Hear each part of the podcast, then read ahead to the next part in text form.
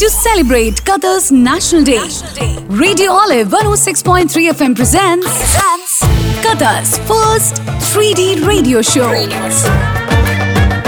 पिछले पाँच डिकेड्स में कतर ने एक स्ट्रॉन्ग एकेडमिक सिस्टम बनाने में फिनोमिनल प्रोग्रेस की है जो करंट एंड फ्यूचर जनरेशन के लिए टैंजिबल वैल्यू रखता है। आज के एपिसोड्स में मैं आपको बताऊँगी कतर के सबसे पहले स्कूल के बारे में। मॉडर्न स्कूलिंग आने से पहले ट्रेडिशनल स्कूलिंग कुट्टब गल्फ रीजन में फ़ेमस थी।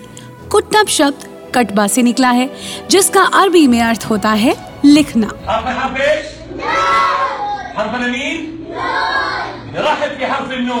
ये स्कूल 1918 से 1938 तक चला और न केवल कतर में बल्कि गल्फ के कई और हिस्सों में भी फ़ेमस था जहाँ इस्लामिक थियोलॉजी अरबिक लैंग्वेज और लिटरेचर पढ़ाया जाता था।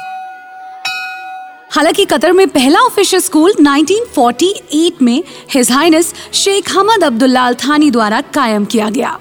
यहाँ Islamic studies arithmetics geography Islamic history Arabic and English की क्लासेस ली जाती थी।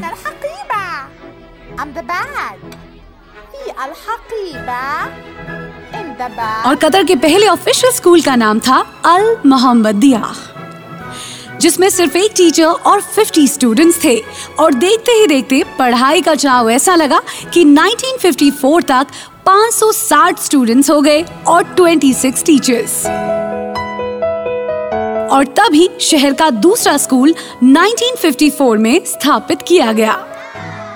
अमीना महमूद महिलाओं के लिए एजुकेशन की शुरुआत करने में एक महत्वपूर्ण शख्सियत थी, जिन्होंने 1938 में दोहा में अपने घर पर यंग लड़कियों को पढ़ाना शुरू किया। और पहले लड़कियों के स्कूल ने 1955 में दोहा में अपने दरवाजे खोले।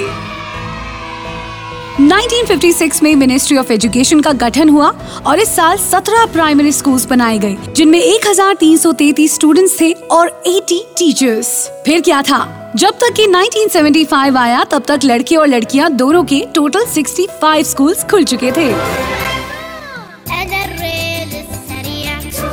इन द ईयर 1966 कतर में स्टूडेंट्स की संख्या लगभग इक्यावन हज़ार हो गई, जिसमें 8000 यूनिवर्सिटी स्टूडेंट्स शामिल थे।